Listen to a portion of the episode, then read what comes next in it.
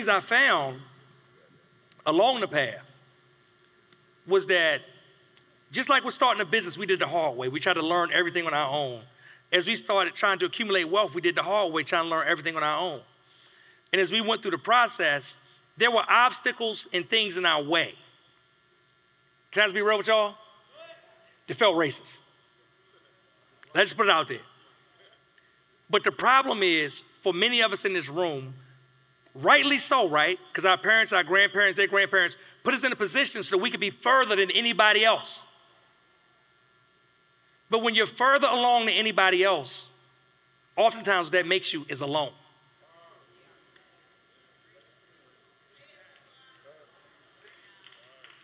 And when you're in a new arena that you've never been in before, doing things that nobody in your family has ever done, and things don't feel right, and you don't have anybody to say, hey, when I'm trying to get this uh, seven figure funding alone, like, what does that look like, right? Like, they, they pushing back, they're asking too much stuff. And like, it shouldn't be this hard. I got the cash, I got the capital, I got the credit, I got everything that I should need, but it still shouldn't be this hard. I see people way less getting way more. Anybody ever felt like that? But you literally don't have anybody that you can just verify it with. So, what I learned over the process, right, of going through things and learning things the hard way and having conversations and investing the same amount in growing my business, right, and also growing wealth, was that many times I was right.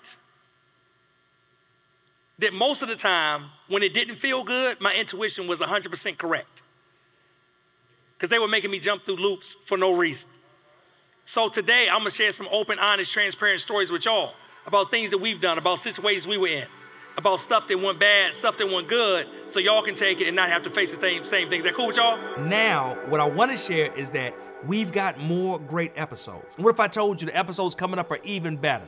We've been in the lab, we've been in the studio, and we've been interviewing some of the best and brightest in the black community that are ready to not only come and share their stories, but come and share specific strategies that you can use to hit the next level as it relates to your business, as it relates to your bank account, sometimes even as it relates to your boo, right? We might even have a couple more relationship conversations here.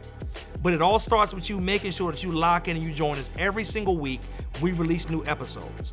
Also, if you are not already, I want you to make sure you're watching the full videos of the episodes on The Convo, our new network catered towards black business and black wealth. You can find us at www.theconvo.tv online. You can also get a free registration and get access to the app on your Apple and Android devices, on Roku, or even on the Amazon Fire Stick. We're everywhere that we need to be in order to give you easy access to the information that we have.